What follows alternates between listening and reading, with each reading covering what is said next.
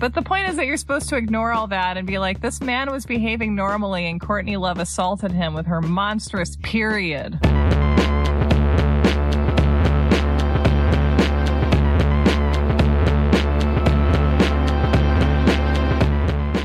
Welcome to You're Wrong About, the podcast that makes over your historical understandings. Makes over. Is that a, a reference? That's the only whole song I know. Oh, make me oh, over. Oh, okay. See, I don't, I don't know that one. See, when you have to explain it, it's very good. Because I'm extremely basic, the only whole song I really know is the truly amazing cover they did of It's All Over Now, Baby Blue. But Ooh. that's still a Bob Dylan song. Wow, Sarah. I know. I'm Michael Hobbs. I'm a reporter for the Huffington Post. I'm Sarah Marshall. I'm working on a book about the Satanic Panic. And if you want to support the show, there are lots of ways you can do that in the description. And I am rushing through this part because I want to get to our delightful special guest, Candace Opper. A returning guest. Yes. Welcome back, Candace. Hi, guys. Thank you so much for having me back. Candace is one of our favorite writers and one of our longstanding friends of the show.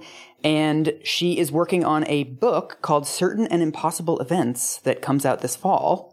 And she says that she struggles to have an elevator pitch about it, which in my experience is the sign of a good book. This is a podcast pitch, which means you can talk for 45 minutes if you want to. Broadly speaking, it's about suicide, but it's more specifically about my experience losing a friend to suicide in, um, in the early 90s, actually right after Kurt Cobain. And that mm. was what we recorded our original uh, You're yes. About about a couple years ago. Yes, as Candace mentioned, she was our guest a year ago, a year and a half ago. When we were a little seedling growing in a little cup. If you haven't scrolled down that far, that was an episode about Kurt Cobain and the phenomenon of copycat suicide.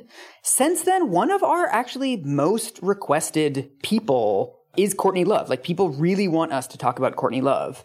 And so we thought we would ask Candace to come back and do an entire episode talking about Courtney. So here we are. Here we are. Candace and Courtney. I was definitely I'm I'm so excited to be here. I was definitely like intimidated when you guys asked because it feels like such a huge task to do her right. That's true. Yeah. Yeah. Well, and I think like the longer someone is out kind of weathering as an oversimplified public figure, like the more restoration work you have to do. Totally. You know, Mhm. to figure out what has been lost and then express it in a way that manages to jump over these little hurdles people Right. have put between themselves and empathy. Right.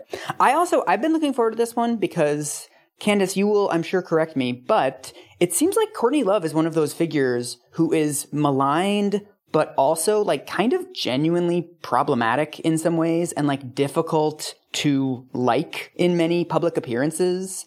And it's important to talk about historical figures and public figures in that way because pulling these people back from being overly maligned is not the same as lifting them up into these like perfect angelic figures. I agree. She is a problematic figure. Hmm. And I had lots of feelings digging into hmm. to this research hmm. where, uh, you know, I was feeling like, I'm not sure if I like this person or if I, if I, and you know, honestly, just reading about her and trying to get a sense of her personality over watching several interviews, she reminds me of, of many women I've known in my life where I have felt like, I don't really want to be this person's friend, but I'm scared of what will happen if I'm not. You know, like uh-huh. like it's safer to be their friend than not be their friend.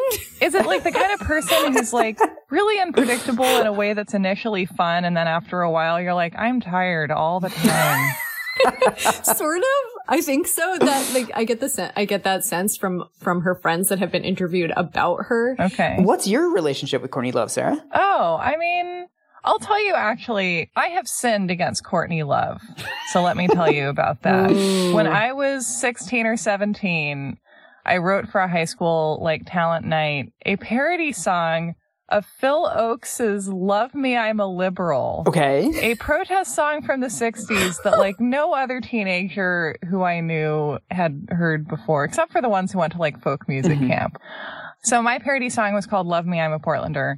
And I included the line, I cried when Courtney killed Kurt. Oh, wow. And I just was like, I need a rhyme. I don't believe it happened, but it's like a reference to something people believe and like whatever. I need this line for my parody song. So I sang that line and I feel kind of mortified about that now. And I think I'm going to feel increasingly mortified about it in the next hour. So I like to think that that's how people wrote jokes for Jay Leno for decades of like, I don't believe this, but like, I need a joke. I gotta finish this parody song. yeah. Totally. And you wonder how these things get perpetuated. Exactly. yeah. yes. But this is such a good transition into how we're going to do this. Because Candace, you said you wanted to start by talking about like the main rumors and like debunkable factoids about Courtney Love. I would say the bulk of those debunkable rumors sort of take place over her relationship with mm-hmm. Kurt Cobain. The main rumor about Courtney Love is that she killed Kurt, right? Yes. I don't know if it's the most detrimental to her, but it's probably the most hurtful. Mm-hmm. Hmm. So to give you a little, little mm-hmm. context. So around the time Kurt Cobain, those last few months of his life, they had been married for two years. They have their daughter, Frances Bean, who's about mm-hmm. a year and a half, I think, mm-hmm. at that point. Uh, Nirvana's probably the most famous band in the yeah. world, I would say. Like, I, am sure that fluctuates, but you know, at the time hmm. they were. And Kurt had been suffering from heroin addiction for probably 12 to 18 months at that point, like really serious wow. heroin addiction. And it also feels like something that is by definition countercultural getting that huge would just be I don't know. I think it's like why blame Courtney Love when you can blame fame and it's right there. That's my question. yeah, and I just have to say right now as a disclaimer like it's really important to me when we're talking about this that I like focus on Courtney, but I think it's impossible to talk about her without talking about Kurt yeah. Cobain yeah. because their lives were so intertwined right. and they were so famous and they both had such an impact on each other and things that were happening to him because of his career directly impacted her and mm. vice versa. So it's like, yeah, you know, as I was thinking about this, I kept thinking like, there's, there's one funny interview with them. Is in there's this good documentary that came out a few years ago called The Montage of Heck. And there's a home video of them where they're just sort of like bickering about something in a lighthearted way. And she's like, why are you always the good one and I'm always the bad one? Mm. And it's clearly like something they understood about their relationship, but it's also just like immediately the roles they fell into hmm. in the world and how they were perceived. That is true. I mean, the ways in which like male rock stars get to be messes in public is very different than the way that female rock stars mm-hmm. get to be messes. Oh yeah. And how Jim Morrison is like this angel of rock still. Yeah. Right. And I mean, Kurt and Courtney both did a lot of drugs. Mm-hmm. Both were in and out of rehab. But I think we collectively tend to forgive Kurt for that a lot more than yeah. we forgive her for that. Yeah. So the run up to his suicide mm-hmm. is, is all of this kind of getting worse? So he he was using heroin pretty frequently for you know I would say a year or eighteen months, mm-hmm. and then that just snowballed. Mm-hmm. I mean, like that that just got worse and worse. And um, at the beginning of 1994, the band had kind of Nirvana, as in Nirvana. They weren't doing a whole lot. They weren't actually like their album had come out the previous fall. They had started to tour a couple times, but Kurt canceled the tours because he was struggling. But, you know, Kurt Cobain was a person who grew up really poor, classic kind of broken family, parents divorced when he was young. He never got over that. He was an unwanted child that was passed between parents and step parents. He grew up in the middle of nowhere, Washington. He got really famous really fast. And I think he loved that and hated that. But besides that, he couldn't really emotionally deal with it. And I think part of it is that there was such a price on authenticity in that community, that music community they were in. And so he was so obsessed with being authentic. And he also could not take ridicule and he obsessively read bad reviews of his music or Oof. interviews where his his words would be taken out of context and he I don't want to use the term he's a textbook suicide because I think maybe that's meaningless on its own. But if you take into account everything that happened over the course of his life leading up to his fame, but then also him not being able to deal with fame, him being on drugs, he collected guns. I mean, it's like it's just a bad cocktail. Right. And I also, I mean, this is kind of, it's a little tangential for him, but one of the things I find really interesting about your research, and you talk about this in your book, is that one of the major risk factors for suicidality in the United States is to be a white male in a large square state with a lot of guns in it. Yes, that is that is very true. And Kurt is from Washington. Yeah. Which is square with a little squiggly on it. Yeah. yeah, squares with squigglies count. yeah. No, that's absolutely true. And unfortunately has gotten much more true over the last Mm. 20 years. Yeah. So leading up to his death, the band is not doing great. He's not doing great. He can barely go a day without heroin at this point. Their family is kind of Hmm. falling apart because Courtney has to spend a lot of time taking care of him physically because he's so strung out all the time. He has expressed suicidal ideation multiple times. And so Hmm. they're get they keep getting into these huge fights and she'll often call the cops as like an abes- domestic mm-hmm. abuse a report just to get him arrested or just to get Oh, wow. them to take the guns away because she's worried that he's going to kill himself. Whoa. So, like, do they take him in for like a day, or do they like take the guns away and then he gets them back a day later? They take the guns away and then there the guns are given back or he buys more guns. Okay. Six weeks or a month before his death, they're in Rome. Nirvana's playing a show and she's promoting Hole.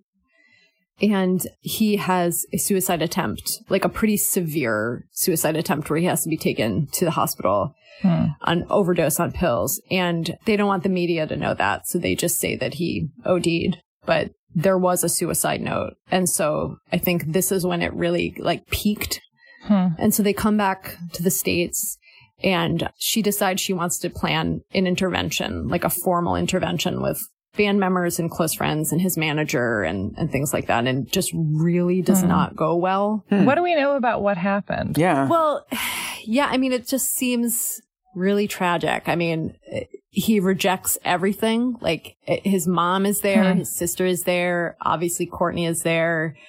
I think it was during this intervention or or at some point in that last month. He was really high and allegedly dropped the baby on her head Mm, and oh. didn't remember doing it. And the baby was fine Huh. but Courtney brought it up as this, you know, she was like, I need to play this card to try to get through to him. yeah. and later on, she cited that as a reason that she thought that she like pushed him too much over the edge by saying that. huh. She also goes back and and cites the intervention as like she thinks the intervention as a whole pushed him over the edge. Hmm. And this was in, you know, in, in deep in her mourning period where she's trying to make sense of this. Mm. And, you know, I wonder sometimes if Mm. those are things that fans see and they're like, oh, well, she said it. It's her fault, Hmm. you know? Right. And here's this woman like Right. grieving her husband's death, trying to make sense of the suicide. And of course, Right. Yeah. it's very natural for people close to a suicide to blame themselves. Right. And she's also talking about what she was doing specifically to prevent Right. the suicide. Right. Right. It's like, it's clear that it was like an emergency. Yeah. So it wasn't like, LOL, he might kill himself. Like, this is something she was taking extremely seriously. Absolutely. But Yeah. he just rejected it and rejected it. And eventually they did get him to go to rehab. They live in Seattle, but they go down to Los Angeles and he checks into this rehabilitation facility called Exodus. He's there for a few days. He seems to be doing a little bit better, but then he escapes.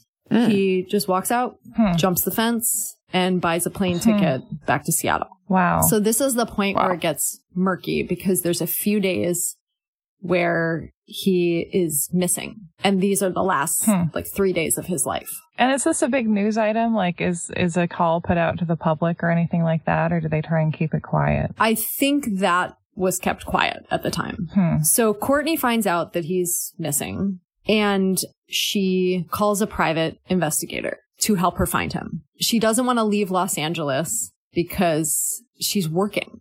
I mean, like this is something that we also need to talk about is that like she's Mm. she's a musician, she has a band, she has an album coming out. She's a working rock star. She's trying to promote herself and have a career. And she's been on top of that Right. and taking care of a child. Has been taking care of her husband. She's leaning in. Yes. Uh, I think it's so easy to look back and be like, why didn't she do something? You know, why didn't she go up there? Why didn't she do all this? And you're if like, I were Courtney Love, I would simply cure my husband of his heroin addiction and suicidal ideations. yeah. you love that move, Sarah. That's like becoming your catchphrase. I think the fact that we are so intent on imagining that people can control the well-being of the people they love is based largely on our unwillingness to accept that like we can't do that either. Yeah. Yeah. And also, I mean, we have to think about the fact that this this was not just like a one month troubled period. Mm-hmm. This this has been going on for several months. Yeah. And honestly, doing that while taking care of a freaking toddler, Yeah. like I mm-hmm. have a 3-year-old uh, like sometimes I just it, it- having a child that small is just like having a bee buzzing in your ear all day. It's like you, ca- Yeah. it's difficult to to do anything. Yeah. And of course, they had a nanny, whatever. Like, I think people are like, oh, she had a nanny. She didn't have to do anything. It's like, no, she's still a mother. Like, taking Right. her You still child. have Yeah. a child. You're still going, I have a child. you know, and, and I don't know a whole lot about this, but I have read in, in different accounts that like when you're taking care of someone who's an addict, there is a burnout that comes along with that. yeah. I'm sure that Yeah. there's moments where she's just like, I don't want to deal with Kurt right now. Right. There's also this thing where we project the rising action moving toward the suicide. That in hindsight, we're like, well, all of this was obviously build up to suicide. But if you're in one of these very chaotic relationships with these huge ups and downs, it's like, well, Kurt escaped from rehab again, or like Kurt overdosed again. I mean, these are the kinds of things that are extreme to anybody else. But if you're in one of those relationships, it's like she's probably been through things like as fucked up as this. Right. Yeah. And until something unthinkable happens, you don't think of everything as moving toward the unthinkable thing. It's only after. Totally. Oh yeah. I mean, and it's very easy, like after a suicide, to to look at things and find those pieces and put them together. I think in some Yeah. suicides, it's it seems much more obvious than others. Like Kurt's a perfect example of that, but. She just opens the, it's funny how often the yellow pages comes into these accounts because the yellow pages just like don't matter anymore. So it's kind of funny to see Yeah. that her searching for a private investigator in the yellow pages. Right. But she finds some guy randomly who's willing to help. His name is Tom Grant. You know, he's in Los Angeles, but he has some people he works with in Seattle. So they start digging into it. They're interviewing his friends. They're trying to find, I guess Kurt often stayed at like seedy motels uh, when he didn't want to go home. So they're trying to find motels. They're trying to find his dealer. In those days, there's some accounts of him coming and going from home there were people house sitting for them while they were gone. And these people were also really messed up on drugs. So like their accounts are sort of murky. Mm. So turns out what happened was that Kurt found one of his guns that hadn't been taken away and um he shot and killed himself in the room above their garage which was like a separate building from their house Mhm. so no one thinks to go up there and the person that eventually finds him is an electrician who is just going to their house to do some work and he happens to go up there because no one answers the front door Ugh. so I think a lot of the rumors begin from this investigator, Tom Grant, who at some point in the next several months comes out and says, I don't think Kurt Cobain killed himself. I think Courtney had him murdered. What? This private eye says hmm. this? Yes, he comes out publicly and says this. And he has recorded, he records all of his conversations. So he has tapes and tapes of like phone calls that he had with Courtney. Oh. Hmm. I smell a book deal. Did this guy like try to cash hmm. in? This guy's really interesting. I gotta be honest, as I was researching, I was trying really hard not to dig so deep into the conspiracy theories because I just don't want to give them as much credence as we give to like Right. the things that seem more legitimate about a person. But it is a rabbit hole for sure. And he has a website. Uh, you know, I'll let you guys know, but I don't think we should link to it. I mean, people can find Okay. it. People can find it Mhm. themselves. Hmm. It looks appropriately GeoCities. Mhm. Ooh. I can see it in my head. It is like it's a black background with green, like lime Yeah. green words, right? With weird, like side men, multiple side menus. Yes. And like weird, like flashy gifs of like text. Yeah. And 80% of the links are dead. Yeah. And it's like, at this point, it's very charming and historic, but it's not Right. trustworthy. and and I'm just sort of like, if you want people to take you seriously, can't you take your website seriously? Yeah. Like, I, I, but that is them taking their website seriously. So I think that answers the question. They're like, this looks boss. Yeah, yeah, yeah. And this theory makes sense. I feel like whenever there's a conspiracy that comes from some sort of seed of something shady going on. Mm. There are weird, shady things like around his death, like the fact that he had been missing for several days. And, but I honestly think a lot of it is that Mm. all of these people were on lots of drugs Mhm. and their accounts of what Right. happened are not going to be absent of holes. Right. That's not like uh, an excuse. Right. And it's not, I don't know. It's honestly just like a lot of these people are on drugs and they just don't remember what happened. Well, and even people who weren't on drugs don't remember what happened. Yeah. Whenever a conspiracy theory is based on, like, there was this tiny inconsistency between what someone said then versus now. It's like, of course there was. Like, no one remembers anything. Yeah. We remember our childhoods and we remember Steven Spielberg movies, and that is kind of it. What are the other inconsistencies, Candace? Okay, so there's there's a very sensational documentary that that came out a few years ago called "Soaked in Bleach," Okay. specifically about how Courtney Love killed Kurt Cobain. And one one of the theories in this is that his suicide note was faked. Okay. The bulk of his suicide note is about how he can't get joy out of playing music anymore. Mhm. Most of it is like about his fans and, and him as a musician. And then in the end, at the very end, it, it there's like a message to Mm. Courtney and Frances Bean. The theory is that he was actually writing a letter to his fans to quit music. And then Courtney faked the Mhm. last portion by copying his handwriting and turned it into a suicide note. Okay. So that's the kind of thing that's just based on whole. I mean, that's Yeah. because there's so many conspiracy theories that are just like fan fiction. Yes. I mean, I'm sure that Courtney had some phone calls with this guy and told him some mixed information. Mm. It seems true. Like, right, he has these tapes. You can hear some of these tapes where she's saying things to him and she doesn't entirely know what's going on. She's, she's on some drugs also. And she seems like she's changing her story a little bit. But that Mhm. totally jives with Courtney Love. Right. Longtime friends will be like, oh yeah, half of what Courtney says is not true. But, like, you Mm. know, and so Hmm. because I feel like that's just how she is and how she engages with people, like it doesn't, to me, that's not evidence that she had him murdered. Right. So the inconsistency Mhm. is actually more evidence that her version of events is true because it's Mhm. congruent with her personality. Yes.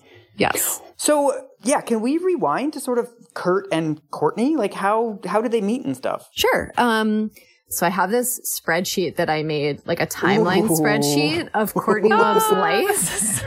Sarah's gonna make fun of me because she knows that spreadsheets are such a Oh. Virgo thing to do. I'm just so happy. I'm so happy to have your spreadsheet energy with us today. I never make spreadsheets. I make Google Docs. Mike, what do you ever do spreadsheets Are you kidding me? for the show? Extremely. I love it.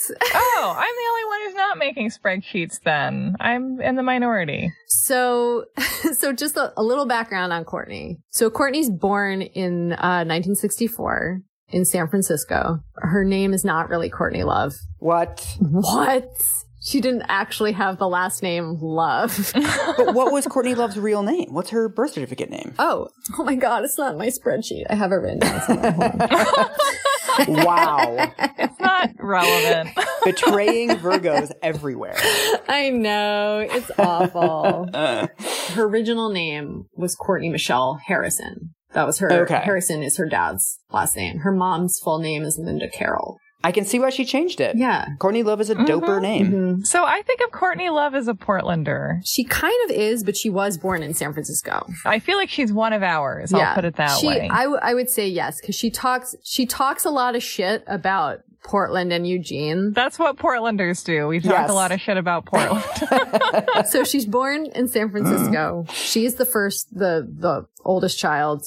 Her father is like a Grateful Dead roadie. So he's really involved in the dead. And Courtney, Hmm. as a kid, appears in a photograph on the back of a Grateful Dead album. Wow. of course she does. Yeah. That's lovely. But her parents get divorced when she's really young. And then um, they move up to Oregon in, I think, when she's like five or six. With her mom or her dad? Just with her mom. Okay. She barely, barely knows her dad. Okay. Side note, her dad eventually came out and got on fucking Tom Grant's side. Oh no. Oh my god. Yes. Oh no. Yes. Oh. Oh. Oh, that's dark, dude. My daughter killed her husband. That's bad. That's a very unchill Yeah. thing to do, Mr. Dead Very Roadie. unchill. Very unchill. So, what's her childhood like in Oregon? So she moves to Oregon with her mom, who goes to the University of Oregon in Eugene to become a psychotherapist. Mhm. And she is kind of a trouble child. Mhm. Her mom gets remarried and she suddenly has like, I think three step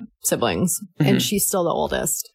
She actually has a really good relationship with her stepdad, who Mhm. sounds like he was a pretty nice guy. A nice stepdad is a nice little bar of cherries and Seriously. I know, the, right? the slot machine of life. Twist. So she eventually gets sent to reform school because I think she stole like a Kiss t-shirt from from a from a, a Walgreens or something like something like that. And Very on Yeah. brand. this is another story that has changed. So in, it, like there's so many different accounts of it, but in one interview she describes it in detail that she she got busted for stealing a Kiss t-shirt, but a it was after she was like went to a Kiss show and talked her way Mhm. backstage Nice. to meet the band, and you know. Of course she did. But anyway, she gets busted for stealing a t-shirt Hmm. and her mom, I think, doesn't know what to do with her and, and sends her to reform school. And then her, then her mom moves to New Zealand without her. What? Her family moves Wow. to New Zealand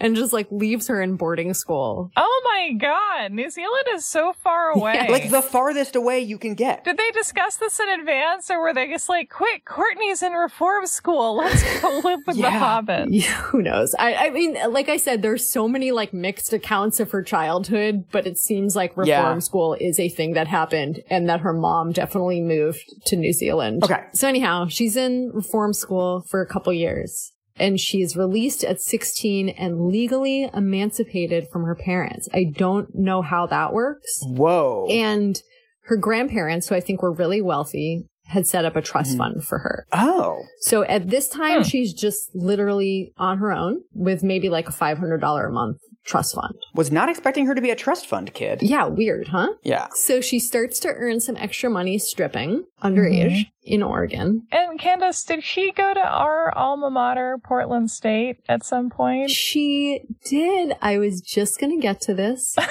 I'm very proud of this. She spent a couple semesters at Portland State where Sarah and I met. Woo! Oh. Go Vikings! and also, Portland is most famous for its donuts and its strip bars. Yes. Was she stripping to get through college? Because that's actually like a pretty lucrative college job. At this stake in the game, I don't know what other job you're going to get that is going to help you pay for college if it's not like day trading. Yeah, yeah, yeah, yeah. yes, likely because it sounds it sounds like based on a couple accounts, all she had was this like five hundred dollar trust fund. Yeah. So I'm sure that stripping was was paying toward college, but that wasn't really working out.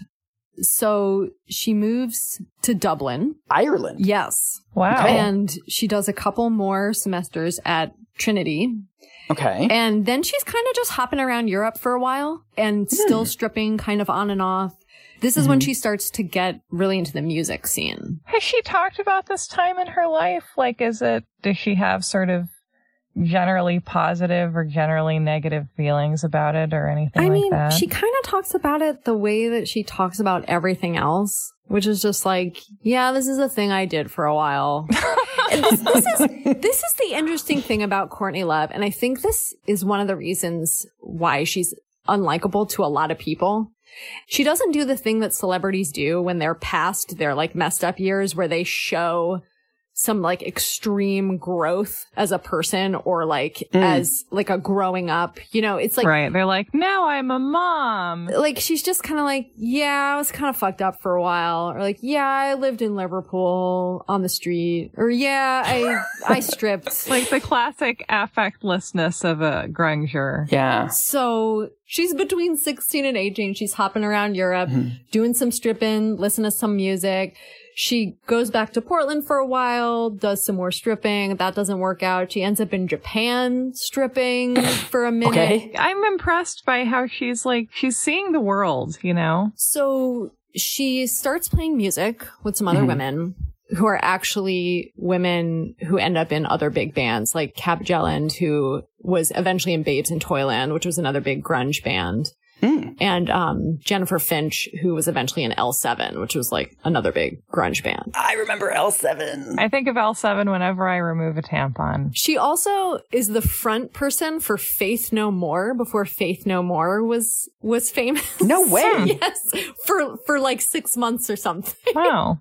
But she claims they didn't know how to work with women. And so that, Okay. you know, she mm-hmm. quits that band. Wow, what a cameo. So then I think around like 1985 or 86, she decides to settle in LA because she wants to pursue an acting career. And her first role, she has a very minor role in Sid and Nancy, which was 1986. no way. Directed by Alex mm-hmm. Cox. She went out for the part of Nancy, but didn't get it. She got the part of like mm-hmm. one of their friends. So that's mm-hmm. her first kind of visible acting role. And then she does his next movie. She had the lead role in his next movie called Straight to Hell. I love Straight to Hell. Tell me if I'm wrong here, but is there also some foreshadowing of the malignery of Courtney Love because she's demonstrating some level of ambition? She wants to be an actress, but that didn't work out, so she switched to music. Like, I can just imagine all of these things being used as ammunition against her later. Oh yeah. I mean, she's a very ambitious person and Yeah. people rail against her for it because if a man is ambitious, that's the beginning and end of it. But if a Yeah. woman is, that means she just like destroys everyone in her path to get what Right. she wants. And also that she dared to want to have a career and to be, I don't know. I mean, the idea of conventional beauty is like so weird and poisonous in itself because it really means marketable beauty. But like, you know, she had a normal body. She didn't have like a perfect symmetrical face. She didn't have perfect teeth. And also like grunge and sort of like Alex Cox movies mean that like you just like really greasy all the time. Yeah, Men can do that in a way that women can't. totally. Well, the whole thing of beauty comes up a lot with her in a lot of interviews as she starts to get famous because she seems to be struggling between like, fuck you, I'm gonna look however I want to fucking look, and also like, she got a nose job. And Yeah. like when she, she got a nose job like before she was famous because she felt like if I don't, nothing will ever happen for me. Interesting. I've had that thought. Now I work in podcasts. anyway.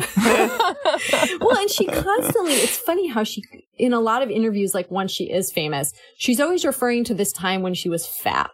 Hmm. I mean, she was just like a little heavier than she is when she's really famous. Hmm. It's really funny. Like you can tell that she's trying to push against that by talking about it in the first place. Right. She's always talking about her zits. She's always talking about how she used to be fat. She talked openly about getting a nose job. And so I think it sort of brought, was starting to bring to light the fact that this is what women have to do. Yeah. I think women who talk about having plastic surgery openly are also punished. Oh yeah. Totally, yeah. I mean, this is part of the whole the grunge aesthetic and the limitations of the grunge aesthetic. In that, by talking about like her fat period and her zits and stuff, she's sort of couching it as a critique of conventional beauty standards. Like, I wasn't always this quote unquote beautiful, but she's also talking about it in like a stigmatizing way. Right. Mhm. Right. Well, it feels like her personal insecurity is guiding her contribution to the discourse, which is the worst Mm. sentence I've said all month. or the most academic sentence you said all month, maybe. There you go. I mean, but I think if you think of it in the, con- I mean, yes, like we can definitely slap that assessment on it now, but Mhm. 30 years ago, she's coming up against Madonna and Paula Abdul. Yeah.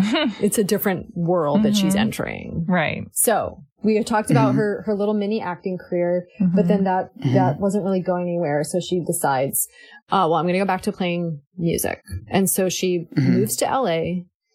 She puts an ad in newspaper to recruit band members, and that's where Aw. she that's how she meets Eric Erlandson, who is was like longtime Hole guitarist. That's how Joan Jett Hmm. found the Blackhearts. I think they date for a while. She's briefly married to someone named James Moreland, who was in a band called The Leaving Trains. Never heard of him. Okay. She had her marriage annulled.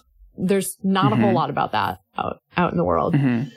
The band starts to get a little more popular. She's still stripping at a place, and I think she's stripping at a place called Jumbo's Clown Room, which is kind of a notorious place in Los Angeles, and it just sounds horrible. Wow, Jumbo's Clown Hmm. Room. Yeah, yikes. Hmm. No. It just sounds horrifying. That doesn't put me in the right mood for what it's selling. so Hole starts to play a lot more. They're they're doing some touring. They get kind of they get noticed out in England is like where they start to have a following. Huh. But they're also kind of coming up in the the grunge scene, which is starting to to come about in the late 80s, early very early 90s. And this is when she first meets Kurt. Mm. So there's mixed accounts of when their first meeting was. Mhm. There's one that has them meeting in 1989 at a club. There's one that has them meeting in January 1990 in Portland. They run into each other at an L7 show in Los Angeles in 91. It's just kind of all over the place. But Mhm. the one that I think is the most lasting. So I think they, they've met a couple times. She sort of starts to like develop a crush on him. And Mhm. She starts to send him letters and he just is like ignoring her. But one of the things that she sends him is a heart shaped box, Oh. which eventually becomes a very famous Nirvana song. Right. Mhm. According to one account that I've read, that they have a couple like long phone calls. So they definitely like kind of know each other, but nothing's really happening with them. And in 91, uh, this is when she's dating Billy Corgan of the Smashing Pumpkins Oh. who are also just kind of starting to get famous. And she flies out to Chicago to see Billy and she gets to his place and there's another girl there. Oh. And there's a big fight, which seems to just happen with Courtney Love often. Mhm. And, uh, they split up in a very dramatic fashion. And then she's just kind of wandering around Chicago and sees that Nirvana is playing at the Metro. And hmm. so she shows up at the show and she goes home with Kurt. And that's the beginning of their hmm. relationship. Hmm. So he's like a revenge fuck. Basically. Yeah. Because like we've all been in that mood. It's Yeah. like I'm going out and the first person I see. Mm-hmm. like, I feel like Kurt Cobain reminds me of like there's footage that I love of Neil Young performing on the BBC when he was like 25 or something. And he's like totally shy, not making eye contact with anyone or anything. And he's like, here's a song about a person on a ranch. And then he like plays old man and he's, he like is Neil Young. Is, is Kurt Cobain like that? You know, that sort of man that's like, oh, I don't, I don't even know why I'm on this stupid stage. And then they like start doing their act and you're like, there it is. Sort of. I mean, Kurt just seems like he had a personality that was very contradictory. Hmm. Like he, he was really ambitious, but sort of presented himself as someone who didn't give a fuck. Hmm. Right. It seemed like he gave like every fuck. Yeah. there's also this like built-in weird dichotomy in like grunge fame because the whole thing with grunge is we don't care, we're authentic, we're greasy, but then also like you're then represented by like the same major record labels that are representing Britney Spears and Jessica Simpson, and there's this Right. entire machine, but you have to pretend the whole time that you don't want that and that you're doing that reluctantly, and it's like a really fine line because this was the time when like the worst thing that an artist could be was a sellout. This is why I like Instagram influencers because like everyone knows it's fake. Like no one thinks these women are like cutting up eight kinds of fruit Yeah. and putting it all on a rainbow platter, you know, every morning to feed their four children Right. just a rainbow of fruit. We're just like, thank you for making this useless picture for me. yeah, it's ah, it's interesting that you bring up like Britney Spears and stuff because I think what the the era that they were they were coming into was like a mix between Britney Spears type people like Paula Abdul and Debbie Gibson, who were like Yeah. big at that time, mm-hmm. but also 80s hair metal, mm. Yeah. which was like huge. Like Guns N' Roses was the hugest band pre Nirvana. Hmm. and there's a really, Right. there's a lot, a big feud between Kurt and Courtney and Axl Rose. Really? fascinating. Uh, which we'll get to. Okay. The, the the world that Nirvana was coming into was very much ruled by these like really misogynistic metal rock bands, Mhm. where like all Right. it was about was like getting wasted and fucking supermodels. I feel like because I grew up watching VH1 in like the late 90s, and I feel like most of VH1 at that point was like. Because I watched the Motley Crue behind the music like six times. I'd never heard a Motley Crue song. oh my god, me too. But like I knew all about how Nikki Sixx was like injecting Jack Daniels into his veins. yes. yes. and you hear about the groupies, the legions of groupies, and you're like, well, that's what rock is, I guess. And I'm 11. Yeah. Yeah. And Kurt was a like an outspoken feminist Mhm. in a typical like early 90s way, but mm-hmm. like mm-hmm. what other people weren't doing at the time. Mm-hmm. Totally. And the hair metal bands definitely weren't doing. Definitely not. Yeah. So, do Kurt and Courtney get really serious like immediately after Kurt's show in Chicago? Yes, they get they get immediately serious. Huh. So this is this is Okay. October of 1991 Mhm. and they're married in February of 1992. Oh wow. Oh wow, like four, three, four months. Yes. Kids. So they get they get really serious really quickly. And heroin comes into their relationship very early. Oh, so neither one of them were using before. No, they were. Both of them Okay. separately. Courtney had already had a problem with heroin at, at some point and had gone through rehab and had cleaned up. Mhm. Kurt had tried heroin, I would say probably like eight to 10 times or something like that at that point. Mm-hmm. But what's really interesting is that he had written in his journals that he wanted to become a junkie. Huh. And Hmm. this is really, I'm going to, let me get this, this passage up if you guys don't mind. I know you like reading Yeah. passages sometimes. We do. We like reading passages. So this is from this book called Heavier Than Heaven, which is a beautiful biography of Kurt Cobain. Mm-hmm. This passage is about right after they met. They reunite at a pro-choice benefit in Los Angeles. Backstage, they seem very much together, and many remarked how they made the perfect rock and roll couple. Hmm. Yet later in the evening, behind closed doors, their relationship took a more destructive bent. For the first time, Kurt brought up the idea of doing heroin. Courtney paused for a moment, but then agreed. Hmm. They scored dope, went to hmm. his hotel, the Beverly Garland, prepared the drugs, and he injected her. Courtney couldn't stand to handle a needle herself, so Kurt, the former needle phobe, handled things for himself hmm. and for her. Oh. After getting high, they went out walking and came upon a dead bird. Kurt pulled three feathers off the animal and passed one to Courtney, holding the two others in his hand. This is for you. This is for me, he said. And then holding the third feather in his hand, he added, and this is for our baby we're going to have. Ooh. She laughed and later remembered this as the point when she first fell in love with him. Wow. And then it Hmm. goes on to talk about how at that point, heroin was no longer just kind of a recreational thing. Like he had already kind of gotten it in his head. And I think part of it is that it helped his stomach problems. Mhm. And let me read this as well. So this is from Kurt's journal. When I got back from our second European tour with Sonic Youth, I decided to, do, to use heroin on a daily basis because of an ongoing stomach ailment that I had been suffering from for the past five years. And that had literally taken me to the point of wanting to kill myself. For five years, every single day of my life, every time I swallowed a piece of food, I would experience an excruciating, burning, nauseous pain in the upper part of my stomach lining. Hmm. The pain became even more severe on tour due to lack of proper and regimented eating schedule and diet.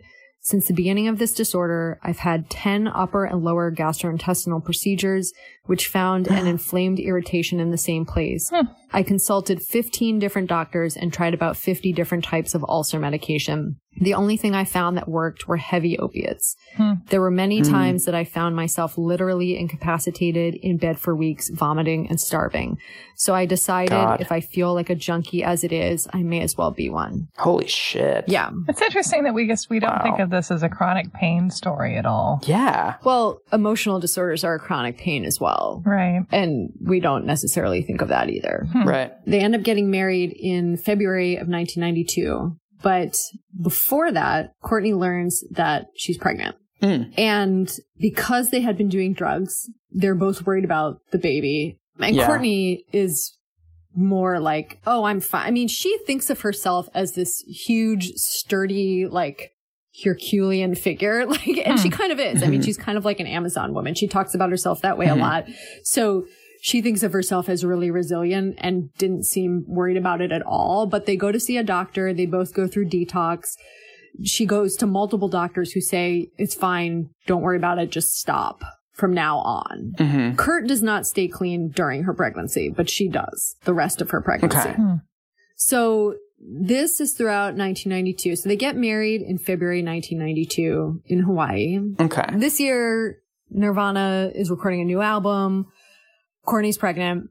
And the big thing that happens is that she gets interviewed by Vanity Fair. Mhm. This is a huge deal for her because she thinks this is going to help her career. And Mhm. she's really trying to, you know, support her band and, and get, get the word out about them. But she also knows the image of her and Kurt at the time. And they make jokes constantly about how they're John and Yoko. Like they're, they're totally aware that Hmm. they're that trope.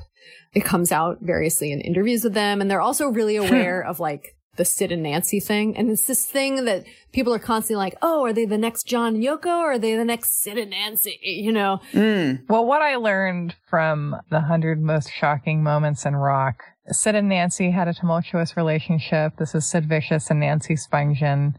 And Sid apparently had a blackout during which he stabbed Nancy to death and Mm. shortly thereafter killed himself. And it was this terrible punk rock murder suicide. Mm. So like if it's like the John and the Yoko or the Sid and the Nancy, I feel like it's like the natural conclusion to a relationship is that only one of us will make it out alive. Right. So this is kind of signaling that people are starting to know who Courtney Love is.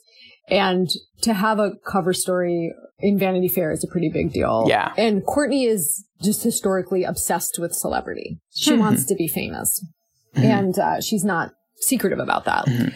But their daughter is born on August 18th, and the profile comes out shortly before that. Mhm. And the Vanity Fair thing is really pivotal for them Hmm. because basically this article paints her like a junkie who was doing drugs the entire time she was pregnant. Mm. Oh. But I have to say, it's like I, I read it like three or four times when I was doing this research, and it's a really well written article that seems to get Courtney Love like really well. Hmm. But at the same time, it includes a ton of quotes from anonymous people Hmm. who are saying things about Courtney Love and her drug use. Well, so what gets included? Can we hear Yeah. excerpts? So, in the circles she travels in, Kurt Cobain is regarded as a holy man. Courtney, meanwhile, is viewed by many as a charismatic opportunist. There have been rampant reports about the couple's drug problems, and many believe she introduced Kurt to heroin. They are expecting a baby this month, and even the most tolerant industry insiders fear for the health of the child. It is appalling to think that she would be taking drugs when she knew she was pregnant, says one close friend. We're all worried about that baby. Hmm. 20 different sources throughout the record industry maintain that the Cobains have been heavily into heroin. Earlier this year, Kurt told Rolling Stone that he was not taking heroin, but Courtney presents another extremely disturbing picture. We went on a binge, she says, referring to a period last January when Nirvana was in New York to appear on Saturday Night Live. So this would be the January before they got married. Mhm. We did a lot of drugs. We got pills. Then we went down to Alphabet City and Kurt wore a hat. I wore a hat and we copped some dope. Then we got high and went to SNL. After that, I did heroin for a couple months. Mm. It- It's murky because it would have been right around the time that she was like about to get pregnant, but uh, no one knows exactly when she found out she got pregnant. We do know that she found out she got pregnant. She knew after that that she had done drugs when she was pregnant before she realized she was pregnant and then got off. Yeah. It's so it's it's complicated and like like we said at the very beginning, like she is a complicated person who has done some bad things, you know, and like Mm-hmm. it's easy to say like, oh God, if you if you knew that there was a mm. chance you might be pregnant if you were having unprotected sex, you shouldn't have been doing drugs, you know. I think it's really easy to say those things. Mm-hmm. And it's not a responsible thing for someone to do drugs when they're possibly pregnant. Yeah.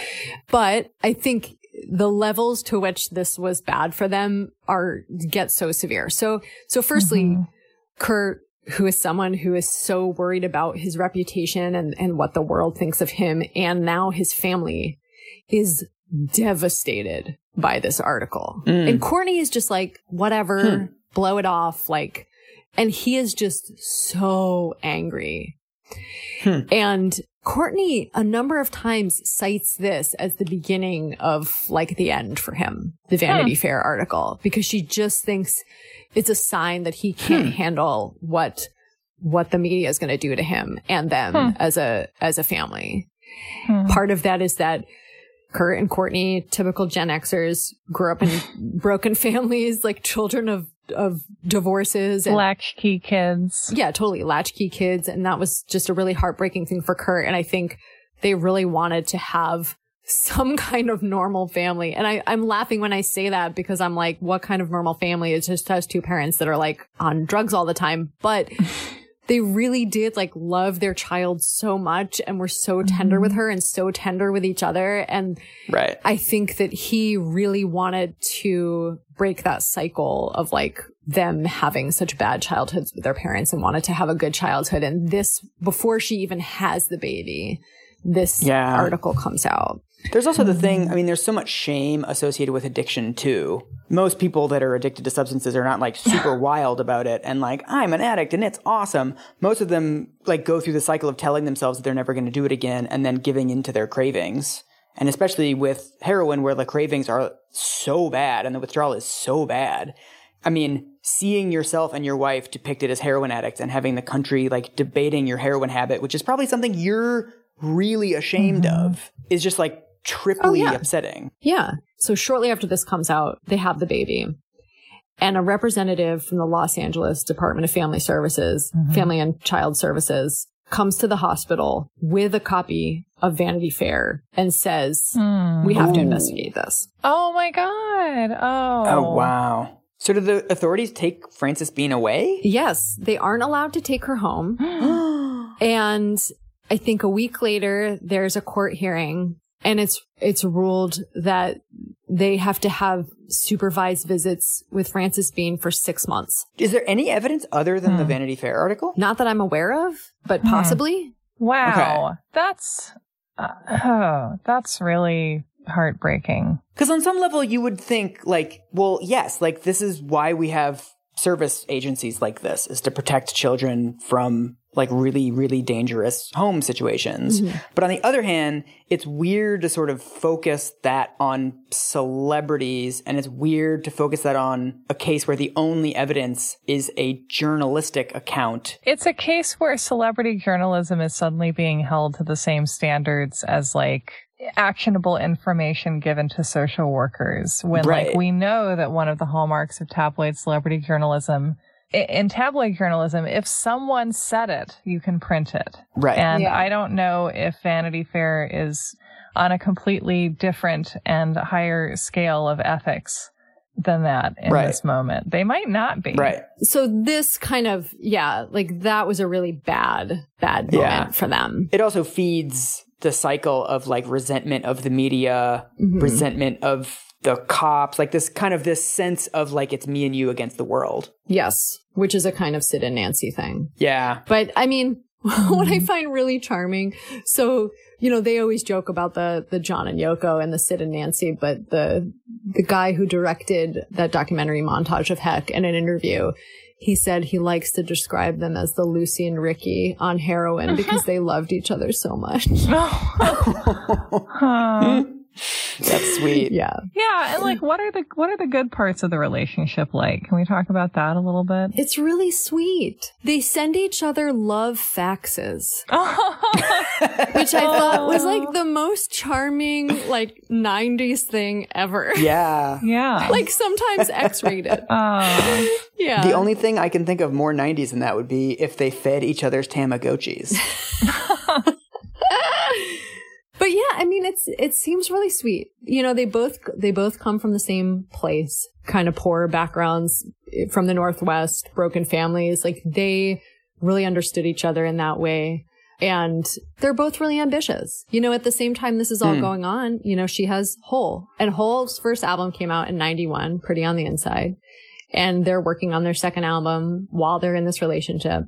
This is a good time to bring up another rumor, which is that Kurt Cobain wrote all of Courtney Love's music. oh, yeah. Hmm. And it's the belief that like women aren't biologically able to rock. Oh, yeah. I mean, Mhm. okay. So uh, as someone who's in a relationship with another creative person, you know, my husband and I Mhm. are both writers. We talk Mhm. about our writing all the time. We share Mhm. ideas all the time. That's just part of the process.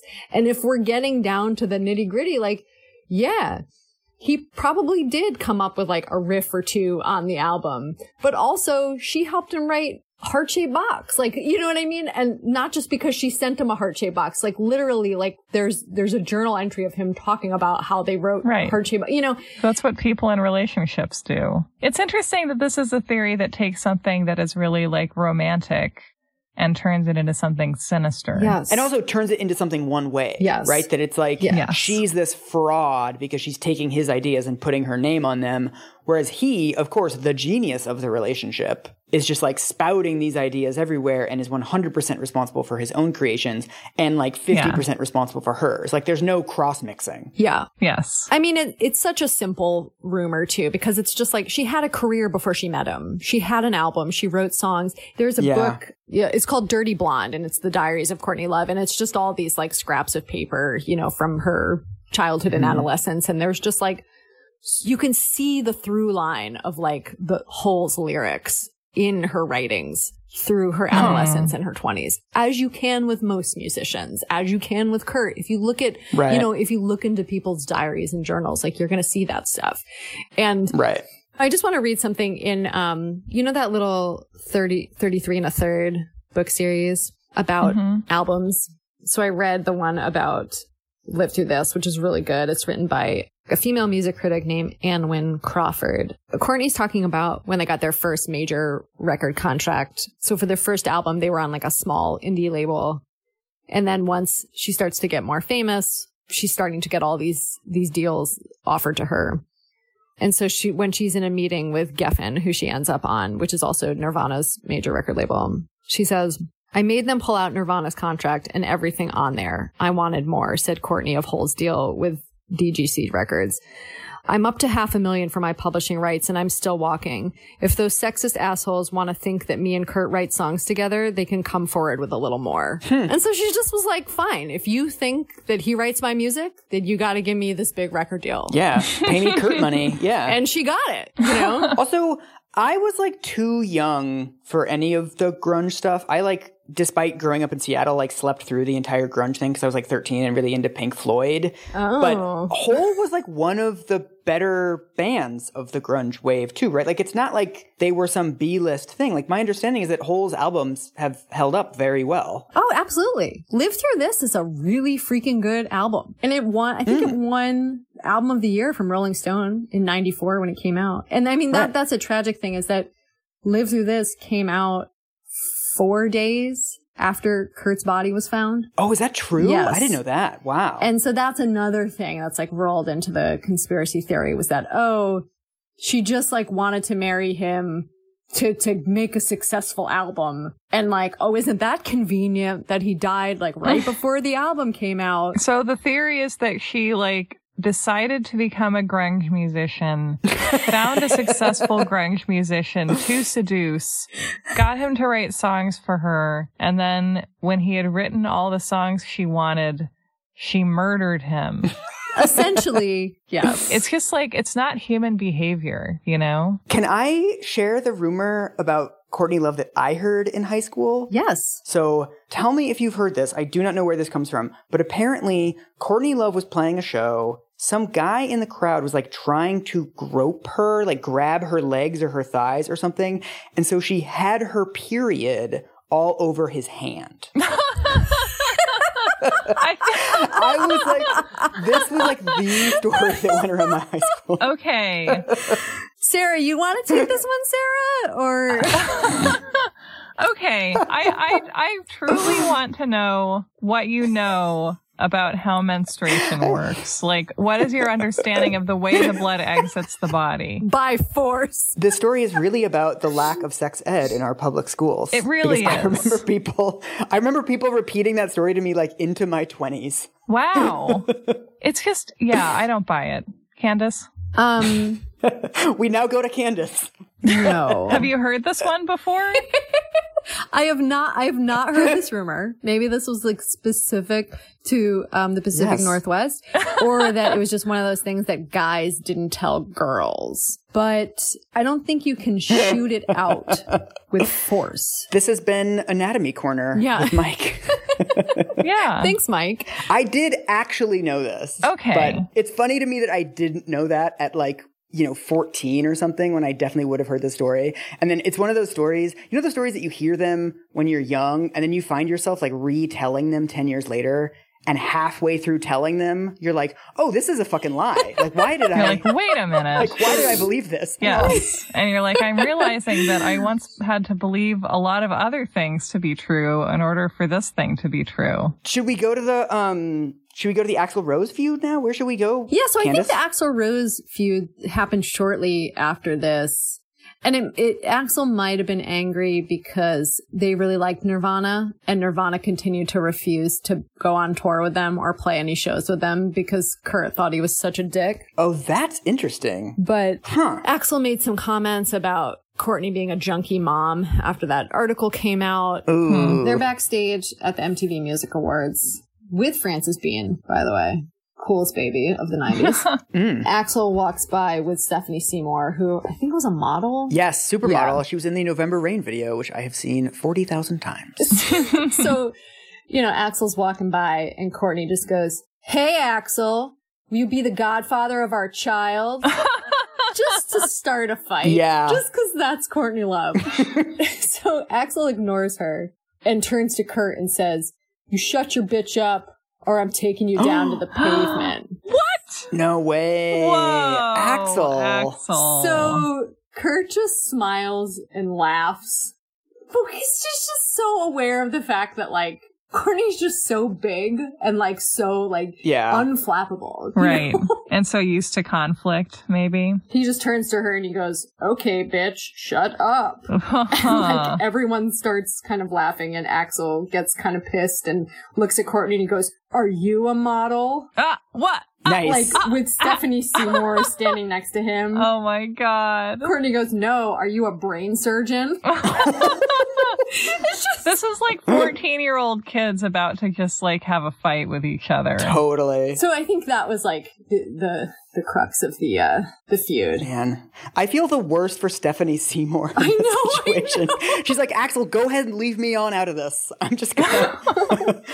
But anyway, I mean like just to kind of wind back up to to the death, you know. So they had like a rough relationship from the start. A lot of love, but a lot of drugs. Yeah. There was Mhm. one really sad thing I read about how like she just got so good at dealing with him overdosing that she would like put needles in his balls to wake him up. Like Whoa. Wow. just so she didn't have to call the police or like Yeah. you know, it's just the sad story of how normalized drugs Yeah. get Right. in in a family. And I think for Right. a long time she wanted to believe that like they could just deal with it and not have to do rehab and everything. Yeah. And he had overdosed six to eight times or something in the last year that he was alive. I mean, it was just Wow. very commonplace mm. for them. And So he's like unraveling, mm. basically. yeah, he's he's totally unraveling, and and a lot of that wasn't seen in the media, despite him being Right. portrayed as as kind of a junkie. Right. Like no one really knew the extent of of that. It's also interesting how sort of the way that we know how to process that is by boiling it down to this binary of like, did Courtney Love kill him or not? It's that's not really the right question. And like it doesn't mean that we're like Courtney Love acted perfectly in all scenarios, right? It's not that like she's the good guy of the story, but she's not the bad guy either. Like there just kind of are no good guys and bad guys in this. Or they're like two people who would really like to have a good relationship with each other, but you know, have some of the skills and the capacities, but lack others. Yeah. And just, yeah, like an illustration of how like really dire circumstances can become part of daily life. Yeah. Hmm. It, what, what seems so sad to me is that I think they so badly wanted to have like a kind of happy little household with their family and they Mm. loved their daughter so much. I don't know. Kurt just couldn't reconcile like his life and his stomach pains and his psychic troubles and, and just everything. Mhm. You know, we should talk, we should talk for a minute about like what happened after he died. Mm. So Kurt's body's found on a Friday and the news breaks and goes big really quickly. Two days later, uh, there's a vigil held in Seattle. Mhm. 7,000 people show up. Mhm. Band members speak. There's people from suicide prevention organizations that come and speak. And the, and the, the Mhm. purpose of the vigil is not really about Kurt, but about like, let's talk about suicide and why suicide is messed up and why you shouldn't do this because there was such a Mhm. fear immediately that teenagers all across the world were going to start dying by suicide because Mhm. they they idolize Kurt so much. And so it w- it was Mhm. just kind of like this big public dose of suicide prevention. And a huge part of that was that Courtney decided that she wanted to read his suicide note to people. And, and I don't think she did it in with like suicide prevention in her mind, but it turned out to be what people in the suicidology community consider to be like a really effective method. And it's, it's Mm. something that no one had really done before in such a public way for, for a celebrity. And she recorded Mm. it in advance and it was played for the people at the vigil. And it's really sad to hear her read it. And it's just kind of interspersed with her talking about how messed up it is and how it's not better to burn out than fade away and Mm. don't think you should do this. And, and, you know, it's just raw. It's Mm. just, it just feels very much like her reading this and her in her grief and her in this moment, just like putting this out there for people because she knows how Mhm. much his fans care about his music and and that are going to be completely lost and not knowing what to do. And then she shows up Yeah. there later in the day. She shows up at the vigil and is like talking to fans Mm-hmm. and giving away his stuff and like Mm. just telling people like I don't know what this means, but something good can come of it. And she's so disheveled and she's like clearly hasn't slept in days and she's like kind of in a slip and like her hair's like up in these messed up pigtails and like she just looks like a total mess, which makes complete sense. Yeah. But when you think of that image of a widow next to like what people had in their mind of a public widow, which is like the Jackie O, Hmm. you know, Right. it's the complete 180 from that. Right. And so right. I think it's easy to look at those images now, 30, almost 30 years later and, and be like, yeah, that's Courtney Love or yeah, that was the 90s or whatever. But at the time it was, it was kind of revolutionary. Mhm. And then, I mean, what happened to like Hole and stuff? I mean, the next time I became aware of Courtney Love was when she was in The People versus Larry Flynt. Live Through This comes out four days after Kurt's body's Right. found. She's obviously taking a pause from promoting the album. Mm. And um, I think she takes like three months off or something before they, they Mhm. go on tour to promote the album.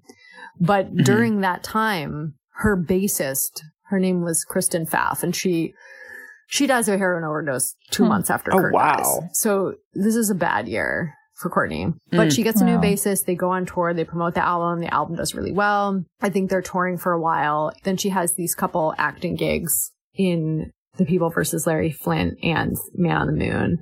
Hole's next album, Celebrity Skin, comes out in 1998. So that's four years later. And, you know, it's good, but it's definitely like poppier. And I think that disappointed a lot of people who really liked how raw and grungy Live Through This Mm. is. And then they kind of fall off. Yeah. Yeah. She becomes, a- after that point, I think she just becomes kind of more of a celebrity than, than a Mm. musician or an actor. She's just like a personality. This was also, I mean, I remember after those movies came out, Courtney Love becoming this figure that I always kind of cringed when I saw her, just because it was clear that she was like quite erratic and she oftentimes seemed like she was sort of like Mhm. high or something and she's just become like more sort of difficult to see around, right? Or at least for me. right. anyway. No, for me too, definitely. And I think that just having, you know, in the last like six weeks, like rewatched or watched for the first time many interviews with her, I, I've been thinking a lot about like, do I actually like Courtney Love? Like, do I, Right. and, and there's a difference between liking someone and, and like supporting the work that they do, you know, but like, Mm, I just like, like I love Hole. I love Live Through This. I like love that Courtney kind of set the bar for like many women beh- like after her to get into rock music and, and how Mhm. like she was inspiring for people. And I think that's huge. Even though like she's definitely one of those people who identifies as a feminist, but hates the feminist infighting and like, Mm. in the 90s, she very much didn't openly identify as a feminist because it was such a taboo thing back then. I feel like. Yeah, totally. Especially as a woman trying to get into a traditionally a men's field. yeah. She was afraid, I think, that identifying as a feminist would mean that no one would take her seriously or would stereotype her that way. Right. Which is a very interesting trajectory of that word since then, too. Because I Oh, remember God, that, yeah. too, that nobody identified publicly as a feminist. Oh, yeah. Yeah. There was actually a, there's a, so there's sort of a notorious interview that she did with Barbara Walters not long after Kurt died. It's really kind of cringeworthy, I think partly because it's Barbara Walters and that's kind of how I feel about many of her interviews. Yes. She goes on there and Barbara Walters is like, Courtney, I'm going to ask you all the questions that, that I know people are going to ask. And, and this was, she's a grieving widow. This Like, is Barbara Walters' excuse for just saying whatever has popped into her head.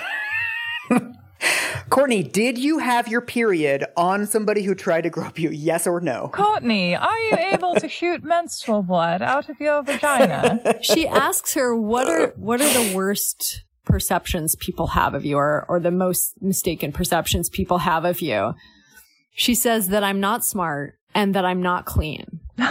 And barbara goes clean off drugs or physically clean. And courtney goes both. You know then barbara starts to talk about courtney's struggles with drugs. And she says are you on drugs right now? And courtney says no.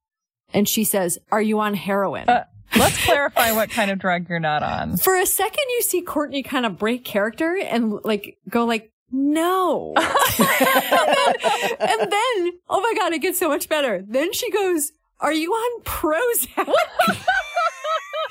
as though Prozac is on the same level as heroin. Yeah, Prozac, Yeah. Prozac and heroin, the two hot drugs of the 90s. Yeah. And then Courtney's like, no, the Prozac didn't work. Oh. but like, but I mean, it's just, it's embarrassing. It's embarrassing for both of them. Yeah. it's embarrassing for the viewer, too. Also, that little comment, no, the Prozac didn't work, is like kind of insightful. And she's kind of trolling Barbara Walters and like daring Barbara Walters to go in deeper. And ask a real question. Yeah. this is what I mean by like, she's so smart and it's clear that she understands in layers what exactly is happening, but it expresses itself in like these little phrases. And you're like, Courtney, let's unpack that. Like, just, I want to know more. Yeah, and I think that she has had enough bad experiences with journalists that she Yeah, that's the thing. doesn't trust them. Yeah. There's an interview she does with Howard Stern in 98 that feels very sincere. And I think Yeah. Mm-hmm. that maybe Howard Stern does a good job of getting that out of people, but I think she just feels like here's a person who's not trying to throw me under the bus, who just Right. like wants to talk to me. And even though he makes like dumb, you know, boob jokes the whole time, it's like he actually is asking her good questions and they like she seems to be acting herself. She she is really intelligent and does have Mm. A lot to say in his had quite an extraordinary life. Seriously. And yet no one seems to really Yeah. know about it. Well, that's the thing. From like abandoned child to like 16 year old stripper to aspiring 80s actress to rock star to lingering celebrity. It's like she's had like six different hmm. lives. And someone in the last few years had been writing a a bio. She sold a biography. Like someone was writing a biography mm-hmm. about her, and it was supposed to come out because she was on several talk shows talking about it. And then hmm. she pulled it. She got into some, I, I think there was some fight that she got into with a writer over some of the content or something hmm. and, and pulled it. But it's so hard to pin down who she is because she, for someone who seems to be telling you everything and and you know forcefully having her period all over people she's she's very maybe private. Yeah. I think having a sort of an intense public persona often is a way of maintaining privacy. Yeah. Totally. And also I think there's a lot of people that hide behind the sort of the overshare. Yeah. That's like a personality type of like deflecting through over intimacy is actually a way of like not letting people mm-hmm. in. Because you're sort Yeah. of pushing people away by telling them too much. Yes. Yeah. And at, at the risk of sounding really like basic and simplistic, like she just, she had a fucked up childhood. Her parents divorced. Her dad clearly is a terrible person who tried to like call her a mm-hmm. murderer, like, I know. you know, without Ooh. ever even knowing her. Yeah. I can understand if she doesn't trust adults. Yes. I think there's something very Gen X about thinking the whole world is adults hmm. and like Right. you need to protect yourself Right. from that. I mean, like I, I'm going to be 40 years old this year Hmm. and I still like think of myself as like a 15 year old kid and the rest of the people are adults Me who too. like, who don't get me, you know, who don't trust me or like, and I don't trust them. You know, I mean, it, it's such a Gen X thing. yeah. hmm I knew you were going to bring it back there, Candace. I knew it. I knew you'd take us back. How I roll. back to Gen X.